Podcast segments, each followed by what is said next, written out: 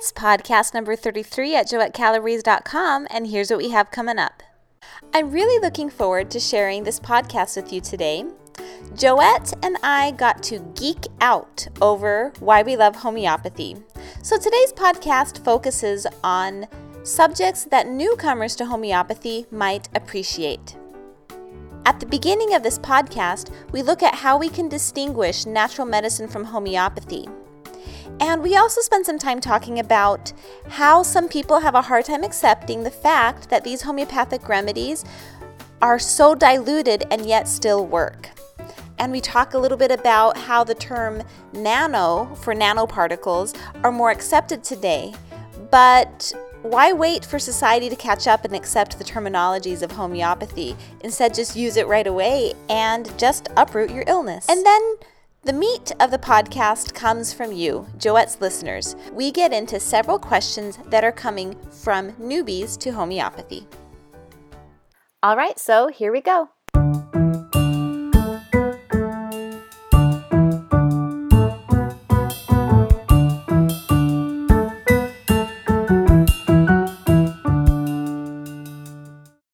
Hi, I'm happy to be here with Joette recording another podcast. Hi, Paula. yeah, it's fun. I love doing these too. We say that every time, but they really are fun. It's just like a natural conversation. So it is fun. I, I really um, I enjoy your mind, Joette, but I I also very much enjoy your friendship. So this is fun. Well, it goes both ways.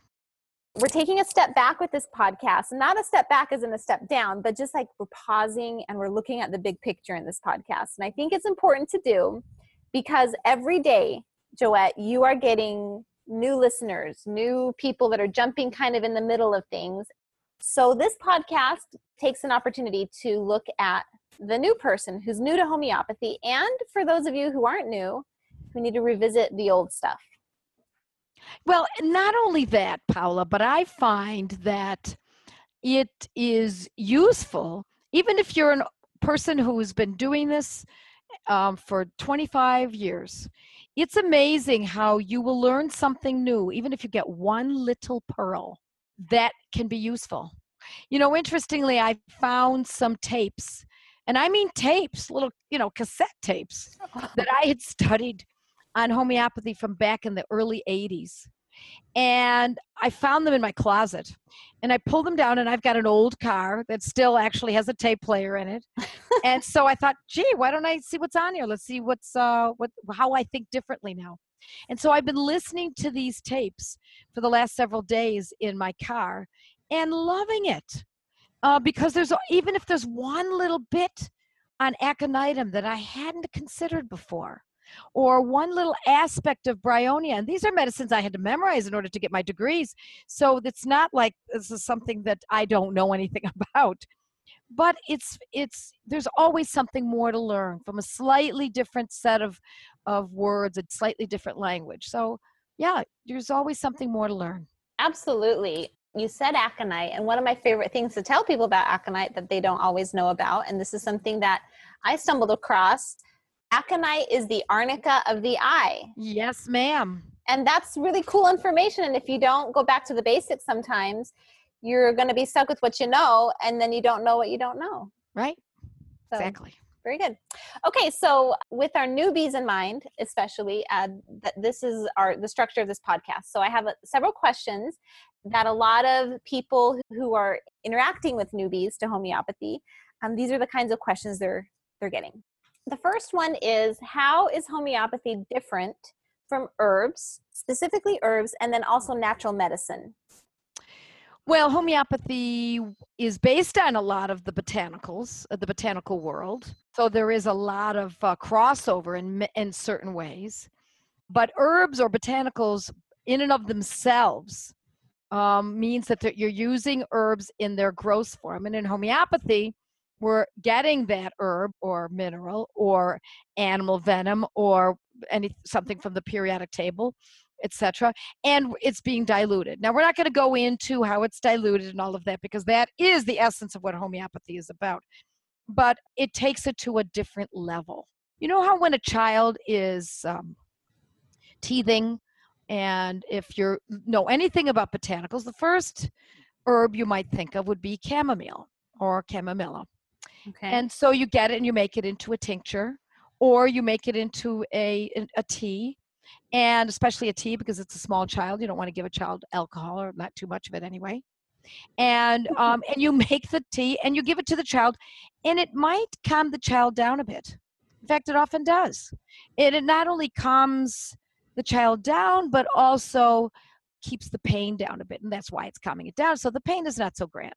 You get that chamomile, and you get that flower, and you put it in alcohol, and you let it sit for a fortnight, two weeks, and now you've made it into a tincture. This is how I'm describing the homeopathic process. And now it's sitting for two weeks.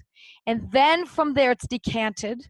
And then a drop of that made tincture that has the essence of the plant and the medicinal properties of the plant now diluted into and absorbed into the alcohol. A drop of that is taken and put into 99 drops of, of alcohol. Now we're starting the process of making a homeopathic medicine. And I'm not going to go through all that again because, as I said, we can refer to our podcast that describes that. But yes, that would diluted. Be, that go would ahead. be podcast number seven, where Joette really kind of breaks down the homeopathic process of taking a something like an herb, chamomile herb tincture, turning into a diluted homeopathic remedy. So we're going to dilute it, let's say 200 times, because I love chamomile 200 for teething fractious children. Mm-hmm. So it's diluted 200 times, if it's 200C, to the hundredth power. And that gives us then the medicine chamomilla. It's always in Latin. We don't use common names, we use Latin words. Chamomilla, 200C, diluted 200 times, C to the hundredth power. And now we give this to the child who is teething, and something even grander happens. What happens is it's not just dealing with that child that night and allowing that child to calm down from the teething pain and the irritability, but also it softens the whole aspect of teething. It makes it so oh, that the teething is no longer the condition. If you give chamomilla 200C to a teething child who's fractious and irritable, and not able to sleep and very touchy and and and every little thing bothers them and every little thing hurts and the nothing makes them happy. And you give them chamomile 200C twice a day for several days, not only will you have a child who now will be able to sleep some people it's two days some people some children it's you know eight days but within that framework you will see that child will not only fall asleep easily and the fractiousness will melt away. They will no longer be irritable and kicking you and pushing off of you and being sensitive to every little uh, noise and touch or anything but You've also stopped the action or at least reduced the action often greatly of the pain that the child's experiencing teething. So now you've got a child who's been teething and chronically has these problems for the last six months. My gosh, when is his tooth going to come out? And finally, you give chamomilla 200C and you see the entire picture change. So it gets the essence, the medicine, the healing aspect of chamomile flowers and by diluting it, it seems like it would go the opposite way, but there is a an aspect of homeopathy that stimulates the mixture so that now it becomes a very potent healing medicine because it's diluted. I like to think of it as because it's so diluted, it enters the body at a cellular level, and we it's deeper. Yeah, nano, nano level. nano molecular. Yes, I love it. I love it. That's exactly what it is. And now, in the world in which we live, nano is not an unusual word, it is right. understood. Mm-hmm. So it goes deeper, and by diluting it, it minimizes any toxic aspect of the plant, of which there's not much in chamomile, but brings to the fore the curative aspect. So now well, instead of dealing with this age old teething. This baby, my gosh, three years old, still teething every single time a tooth comes in. The whole family is up. Now you give the chamomilla 200C twice a day, sometimes even three times in a day, and you will see that not only will the pain go down and the irascibility, but also the returnability of the condition. Very good. And so I guess one question that I think people have is okay, so you started this example by saying you can give like chamomile tea. So what you're saying is herbs can cure or help uproot yes. a condition. Yes, ma'am. Absolutely. Yes. But homeopathy might do it more uh, efficaciously at a yes. deeper, quicker, possibly exactly. Level. Exactly. It goes deeper. I mean, I started out studying herbs. I live in the mm-hmm. country. I would gather my plants from all of my of the wayside and in the fields and in the woods, and I'd make my own tinctures because I didn't know enough about homeopathy. But once I recognized the curability of homeopathy and the depth and breadth for, to which it can carry a person, I asked myself, why am I using it in the gross form as a as a plant when I can use it in the homeopathic form and go way past what a plant can do. Yeah. Plus, here's here's another part of this picture. Now it opens up our world because an herbalist can only use plants that are safe. But in homeopathy, we can use plants that are not safe in their gross form because mm-hmm. we're going to dilute them so many times that we have minimized or eliminated to a certain degree the toxic properties of the plant and brought to the fore the curative.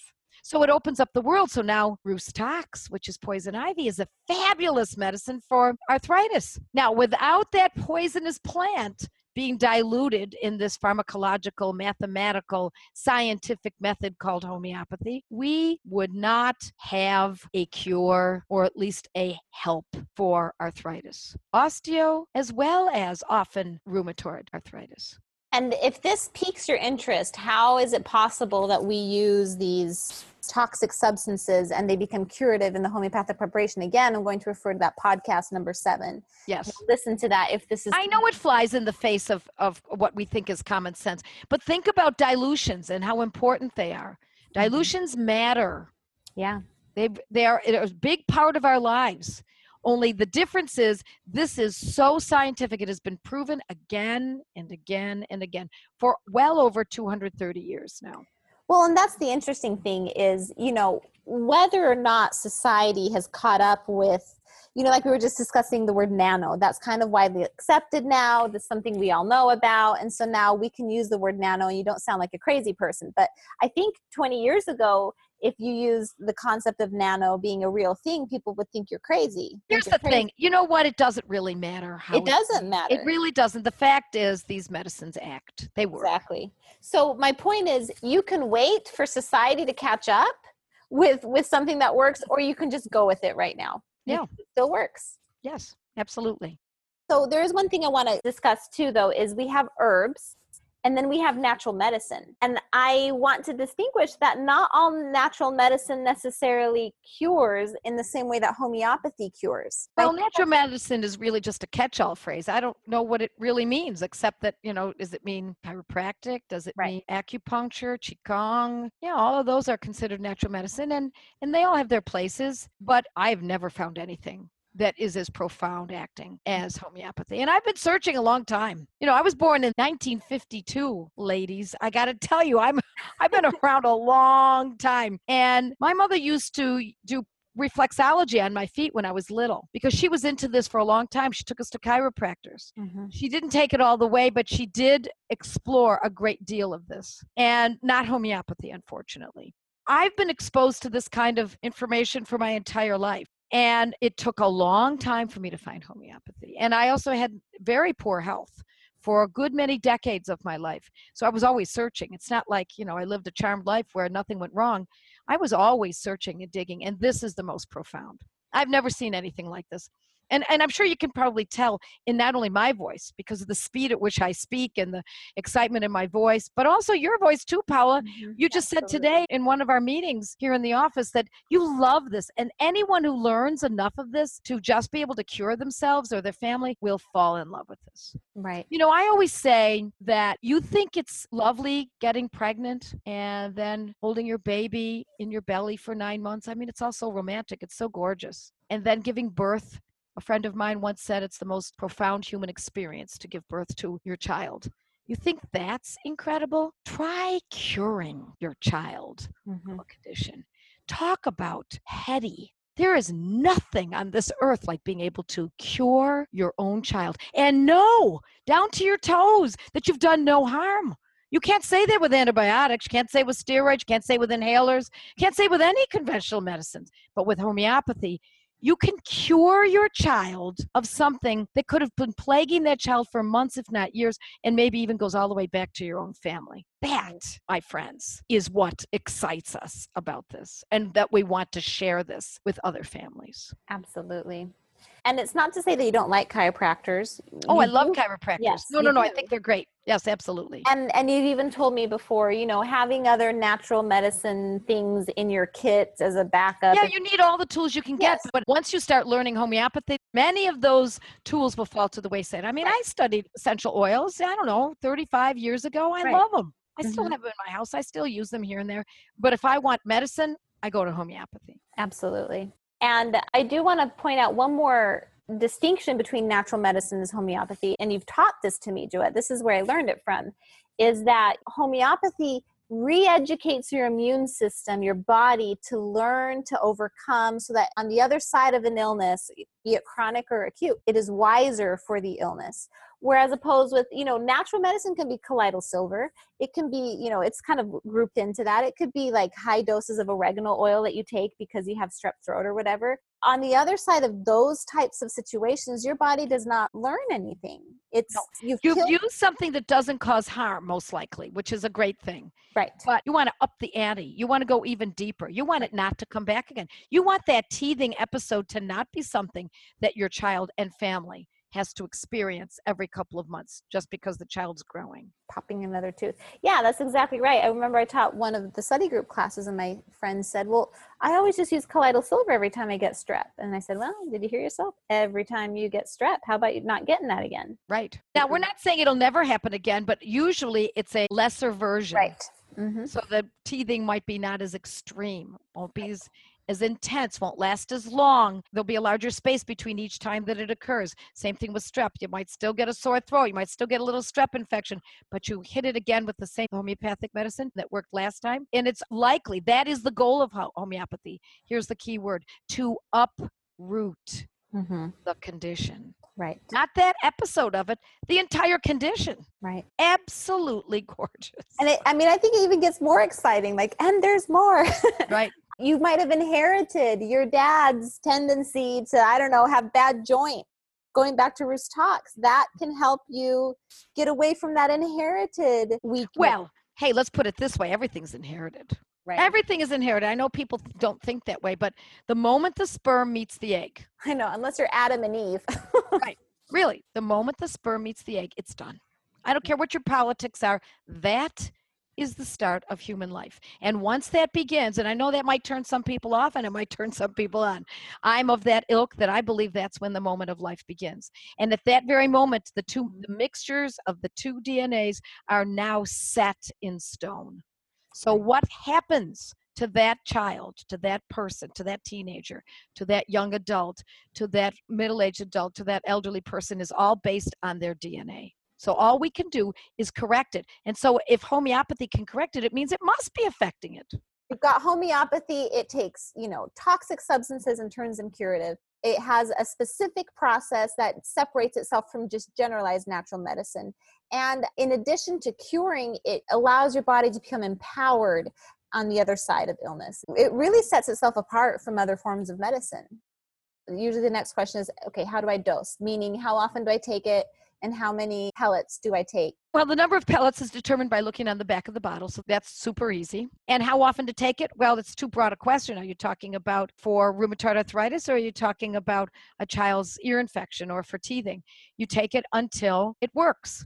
And I go into this, I'm being very broad and explaining it like that, but that's why you need to learn a little bit more about homeopathy. So these kinds of questions are answered in, you know, for example, when our study groups meet, we talk about that, how frequently a homeopathic medicine should be repeated. And basically, you take it until it's done. Now, how do you know that you've chosen the right one? Well, you see improvement. If you don't see improvement after X number of uses of it, then you have to go on. But all that is very specific, and you're right that it takes more learning, and that's why you've done the study group curriculum, Gateway to Homeopathy, because how frequently you take it changes between an acute and a chronic. Acute, you can take it a little bit more frequently. Chronic, you have to space it out more. And then to measure improvement, again, it's different between an acute and a chronic, and that takes just a little bit of learning. So I guess that again separates itself from natural medicine. I think natural medicine is a little bit easier to understand, you know, like, oh, lavender oil for when you have a stuffy nose. Right. Whereas with homeopathy, it takes a little bit more learning.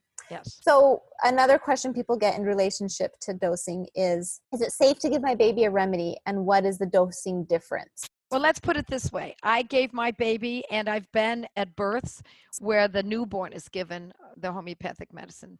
So, as long as you have a pretty good idea of what you're doing, then yes, it's safe. Everything comes with a risk. So, I'm not going to tell you it's perfectly safe. Nothing is. Mm-hmm. So, I want you to remember that that if you choose a medicine you say wow i know what's what i should be using and you give it and you say well i don't see results yet and you give it again and no results yet and you give it again you give it again you give it again you may cause trouble. So you have to know what it is you're treating and you want to know a little bit more than just let's just throw this at it and see if it sticks. Right. So you want to have a little bit more knowledge than, gee, I wonder if I can give this or not. That's where it really matters that you take this on. If this is of interest to you, I urge you to consider our study groups and our courses, or nothing else, go to my blog. It's free. And I've been writing articles on this blog for close to nine years, and I give away exactly how to treat one specific condition at a time and exactly what medicines they are and how frequently to use them, etc. Yeah, that is your signature style. Is you get that busy moms don't have time to learn this the long way, so you're going to teach it the shortest way possible. I try very hard to distill it down as much as I can.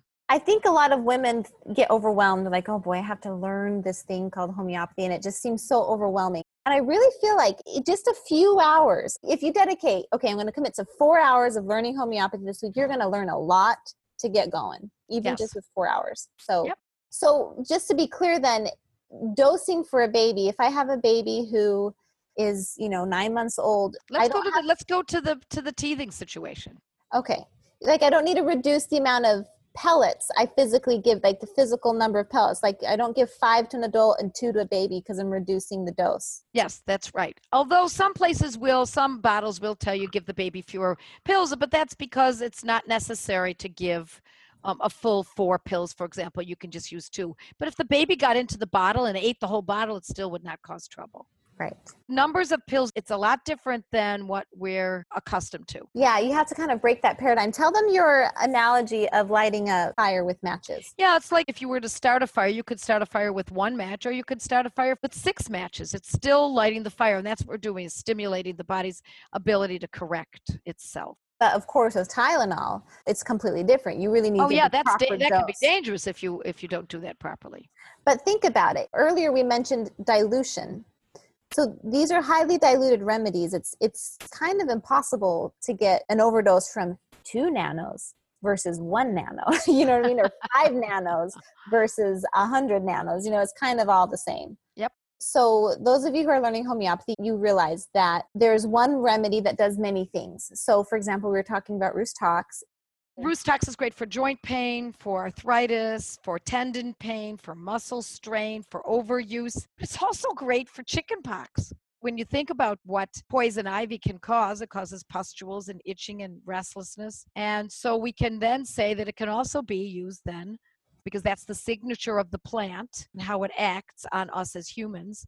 It can then eliminate that mm-hmm. by using Rhus tox 30 C or 30X or 200C or 200X or even a 6X, 6C, we can uproot the itching and restlessness and maddening sensations of having chickenpox. Plants have many purposes. So when people say, how is it that it could have so many purposes? Well, plants have many purposes. Mm-hmm. And you know, if you have a stomach ache, if you're thinking of botanicals, you could use oregano, you could use mint, Many other substances can be considered for one condition. Healing is not linear. We don't want to put health into little boxes so that we can say, okay, this is for this and that's for that. It's a little bit over prescribed and oversimplified. Life is a little more complex than that. And there are nuances. And we want to know those nuances. They're really fascinating. So tell me if this is wrong to kind of get it in people's minds people are just so used to taking Benadryl for allergies, Advil for headaches. It feels like it's one drug for one thing. And homeopathy uses the whole plant or the whole mineral, the whole organism, and so it has many sides to it. But when you when you turn something into a pharmaceutical, it's it's very narrowed down and it's very isolated. It's a specific drug, and therefore it tends to only work for a handful of things. Well, it's patented and yeah. it's synthetic. Otherwise, they couldn't sell it for what they sell it for. Right. You That's can't true. own chamomile. You can't own that. That's part of the earth. But right. If you get chamomile, as they would in a in a conventional pharmacy, not a corner pharmacy, but in the pharmaceutical industry, they get the constituents of the chamomile and synthetically mimic it. Mm-hmm. Now they can own it. Mm-hmm. And by owning it, they can patent it. By patenting it, that's how they make their income and then they can charge anything they want which is why you see some drugs are $3000 for one injection so it's it's like they've basically narrowed the ability of that plant that used to be so versatile and they've narrowed it down to be something specific so they can make money off of it and well they've done more than narrowing they're mimicking it they're synthetically yeah. mimicking it it's not the same thing mm-hmm know, it would be like sugar is sugar. It's from the cane plant. And if you want to mimic those properties, you can end up with NutraSweet. Right. Now, is that sugar? No, mm. it's a mimic of it. And it, it always amazes me that folks who are very, very fastidious and particular about what foods they put in their mouths and what foods they put on the table for their families. But when the child gets an ear infection, they toss an antibiotic in there or they toss a steroid in there. Now, I realize, don't get me wrong, I'm not giving anyone a hard time because a lot of times mothers don't realize that there's an alternative. This is the alternative. Okay, so here's a big question. This might be a new word for some people. What is an aggravation and how often does it happen? Well, an aggravation is a word that's used in homeopathy to describe when you use a homeopathic medicine uh, for a chronic condition, not acute, not an ear infection, not teething, not something that has a natural beginning and a natural end that's going to be gone in two weeks, even if you do nothing. But for a chronic condition like arthritis or eczema or something, that the person often gets worse before they get better. And so it's frightening to many people, and I don't blame them. And it is something that is found in classical homeopathy, which is why I don't use classical homeopathy any longer. I use protocols. It is one of the many reasons that I've abandoned the use of classical homeopathy for chronic conditions because I don't want to see anyone suffer any further and it often will frighten someone enough away that they will never want to do it at, all because they know how mm-hmm. sick they can become and they're afraid that that could cause it so i don't worry about it in the very least anymore so to use a term you know aggravation is this new term. So to use a term i think that people might relate to more easily in natural medicine we know that there's like a detox reaction right? Mm-hmm. detox symptoms. And so it's like they say in natural medicine that a detox symptom is a good thing. It means that you're releasing the toxins and then once you get past that you'll be improved. And so in classical homeopathy an aggravation is kind of like a detox symptom. No mm-hmm. i would say that it's kind of overshooting the, the the mark okay so it's and the body is having to compensate i think that's the way i would describe okay. it Okay. You're right. I I feel like I've rarely, if ever, had an aggravation using the Banerjee protocols, that the practical homeopathy that you teach. So Yep. Right. Next question is Can homeopathy be harmful if taken wrong? You've kind of touched on this, but let's talk about it a little bit more because we walk a fine line, Joe. We don't want to scare people from using homeopathy, but we still want them to respect it.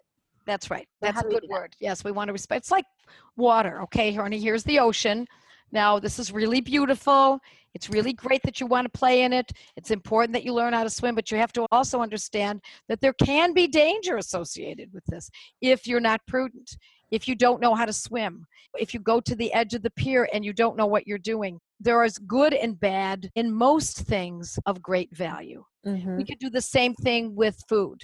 Salt is a very important aspect of cooking. We need to have that mineral in our foods, but we can overdo it. It can become dangerous if we use too much. On the other hand, if we use too little, that can be a problem. So there is always the chance of causing trouble if you don't follow the rules. And that's why I try to make the rules very, very precise as best as I can. Which goes back to what I keep saying is your signature style to try and give us the facts so that we can take this and use it in the safest way possible. Well, that's true. And you see, in classical homeopathy, for those who know what classical homeopathy is, it's very vague. you could take one person as a patient and have five classical homeopaths interview that person in separate rooms within an hour of each other. And I can practically guarantee that you'll come up with five different medicines mm-hmm. for that mm-hmm. person because it's also based on the perception of the homeopath. Now, it doesn't mean that they're all wrong right. or that any of them are wrong or any of them are, it doesn't mean any of that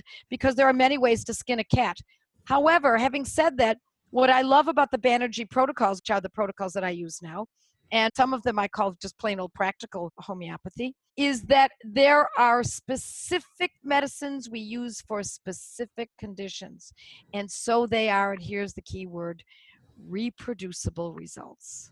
Which is very different from classical homeopathy. Yes, it is quite different. In the sense that the same remedy will treat the same condition in everyone.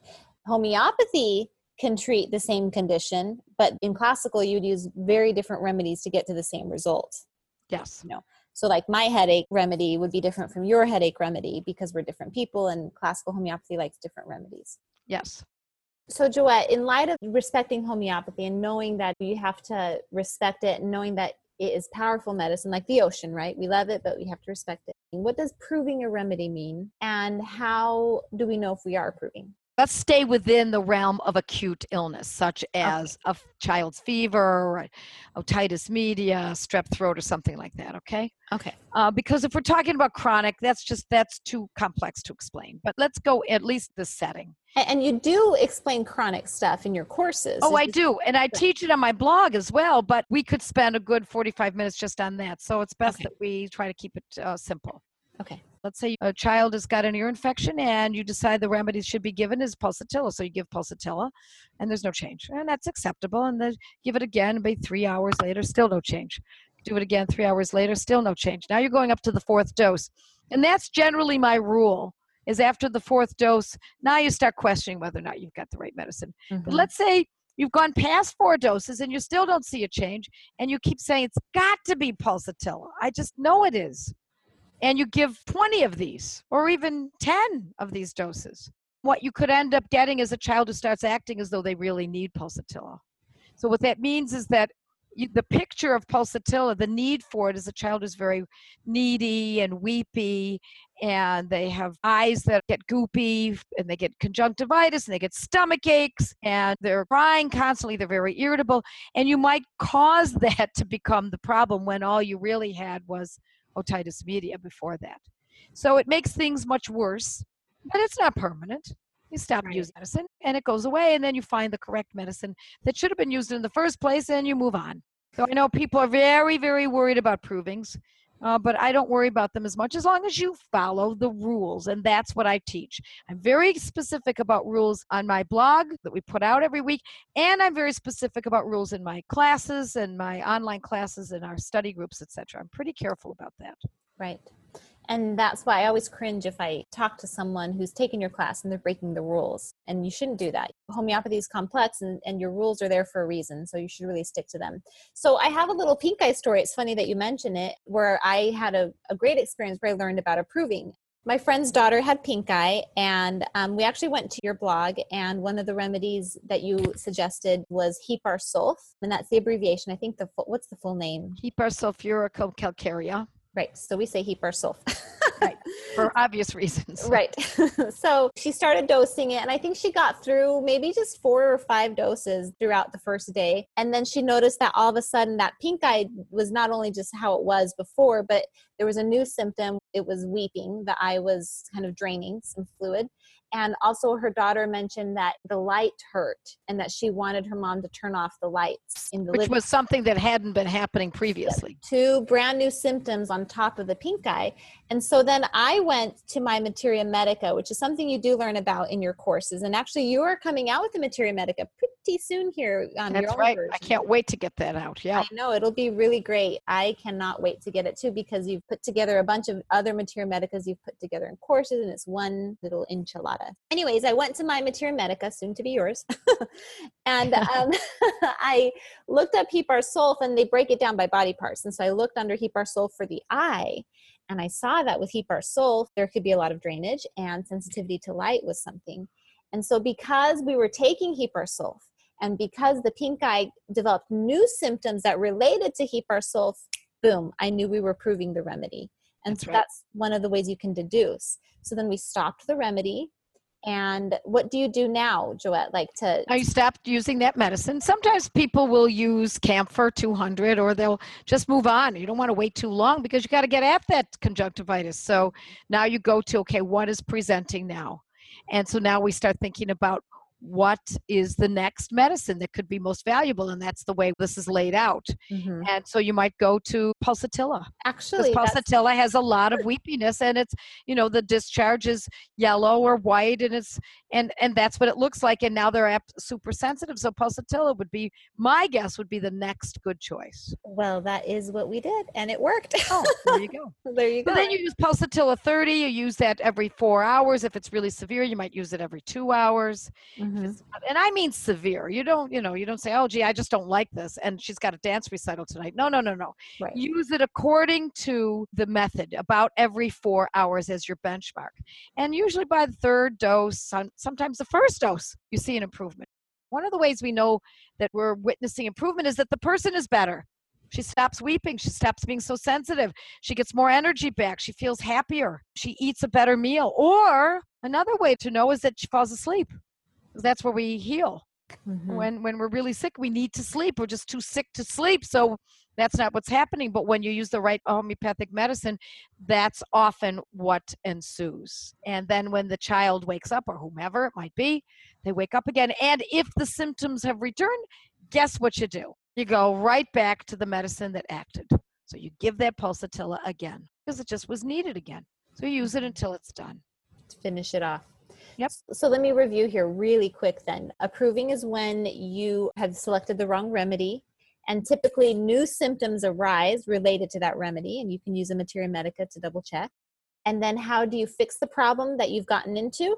You can either antidote like you said with camphor or what is the preferred method is to select the proper remedy because the proper remedy like in, in this story pulsatilla will correct the ill chosen one. That's right. Okay, last question, Joette. What is the Banerjee protocols and how are they different from classical homeopathy? Well, the Banerjee protocols are named after doctors Prasanta and Prateep Banerjee, who have become my not only colleagues but very dear friends.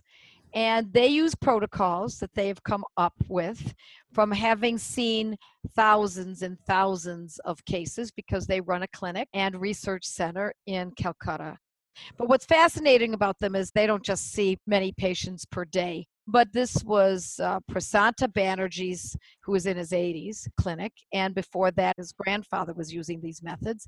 And before that was his great great uncle. And so what we see is 150 years worth of homeopathic physicians, and they are MDs, by the way, who use only homeopathy and see an average of 100 patients per day per doctor. And so after a while, it becomes pretty darned clear that in 80% or 70% or whatever the number turns out to be, usually it's about 80 to 85% of all cases with this specific condition, whatever condition it is we're discussing, will be aided greatly by this particular medicine, whatever medicine has been found to be used for many thousands of people prior. So, classical homeopathy is a little different, as we touched upon earlier Classical means you're going to choose based on the person, not on the condition. Whereas the Banerjee protocols and practical homeopathy that I teach is based on the name of the condition. And then, of course, we look at the symptoms. That's also quite important. Mm-hmm. But we don't go as deep into the personality per se. We go more into what is presenting oh, the eye is red, there's a discharge, it's sensitive to light, the person is weepy, and it's been going on for two or three days, and she's got a stomach ache. There's the case. Mm-hmm. There's the conjunctivitis case. So if we don't use the first medicine that is most often considered the first level, then we can go to the second level. Or if we use the first one, it doesn't act like what happened with your friend and her daughter, that is pretty much the first level for conjunctivitis. Had there been any creamy or weepy substance exuding from the eye at the onset that perhaps wasn't truly noticeable by the mother or by you, or it was there but you didn't give it an awful lot of credence, had you seen that, you might have skipped right over Hepar sulf and gone right to pulsatilla. So, what it is, is it really exemplifies getting a very complex medicine and distilling it down to those medicines for those conditions that will work for in most of the cases on earth. So basically, the Banerjee protocols take a diagnosis, conjunctivitis, for example, Mhm. and it does take note of some of the nuances that might be applicable to that diagnosis, perhaps. Like you were saying, if we hadn't given any credence to the weepiness, or if there hadn't been any at all, it would have helped us maybe kind of narrow down between Heparsulf and pulsatilla right away. And then you apply the protocol. That's right. Mhm. Super easy. And let me put it this way relatively easy. And what I mean is that, you know, I'm coming from a classical background. I studied classical homeopathy 31 years ago. Mhm. And I was classically trained and taught the first classical homeopathy course in New York State that was ever credit bearing Right. at a college. So I was a dyed in the wool classical homeopath. And I used it in my practice for many years. But I was frustrated by it because it was not, number one, reproducible. It took too long to take the case. And number three, and this is the key for me, I couldn't teach it to families. Right. I can't teach classical homeopathy to families unless they're willing to spend many, many, many, many years learning theory one, theory two, the history. That's a big chunk to bite off. And do you mean that mostly for chronic conditions, not acute? Yes, for chronic conditions. Yes, Okay. Mhm. yes. But I can. I'm able to teach acutes pretty easily, and always have been. But now I can teach chronics pretty easily. Right. How beautiful is that?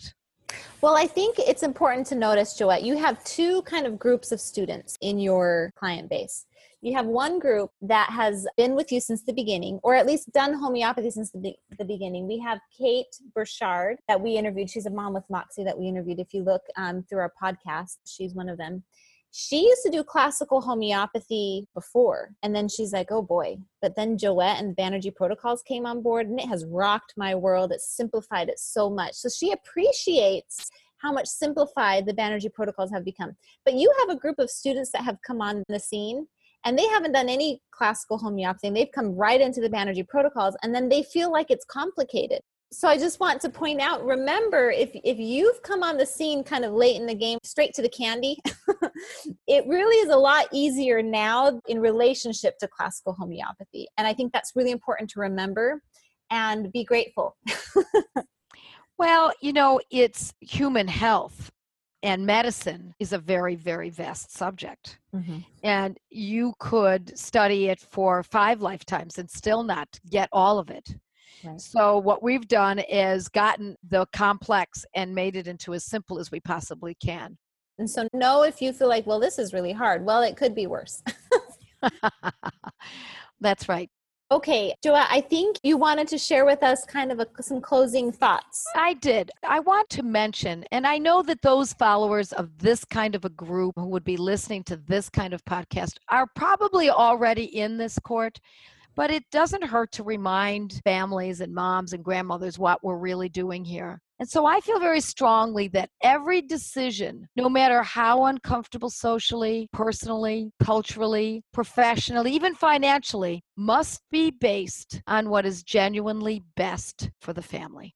Family is the core of our society, and we must keep it together as tightly as we can. And at the bottom of the family pecking order is the child. And the child is the most innocent of all in our society. And it is up to us to protect and to make sure that what is put into that child's body is worthy of a human being, especially a human being in our own family. So, with that, I bid you all the best of studying and learning homeopathy. Get as much free from me as you possibly can. I really don't mind. That's exactly what I love doing. Uh, if should you decide at any point in your life that you'd like to go a little further, then consider study groups. Should you decide to go even further than that, then we have classes online. We've got a lot going on here. And it is my passion to teach this and get this out there. I want to see homeopathy get back on the map in North America once again. Very good. That is your mission. How many families do you want to get this into? Yeah, we want to get to 100,000 households by 2020. We're getting there. We are getting there, and it's because moms like sharing good stuff with other moms. And that's, Yeah, well, that's what we wonderful. women do best. And I don't want to discount men, but this really is more often in the woman's realm because she's the mother or the grandmother, and she's the one who's responsible for the well being of the children, their health and their nutrition, etc. Thank you, Joette. You're an awesome mom. Thank you for mothering us through this world of homeopathy. I hope that the newbies to homeopathy and the oldies appreciated this. And I think it's especially good for those of you who do have experience with homeopathy to listen to this podcast and share it with your friends when you're trying to do that. I know that I have a lot of people coming to me so what is homeopathy? And i just feel like oh dear. There's, there's well you just have to explain. Yeah. Well and i send them to this podcast. Podcast yep. number seven is a yep. great first one and then let's say this is number two you know to yep. send it over there so. It's great. Well thank you paula thank you joette. You just listened to a podcast by JoetteCalabrese.com, where nationally certified homeopath, public speaker, and author Joette Calabrese shared her passion for helping families stay healthy through homeopathy and nutrient dense nutrition. Joette's podcasts are available on iTunes, Google Play, Blubrry, Stitcher, and TuneIn Radio.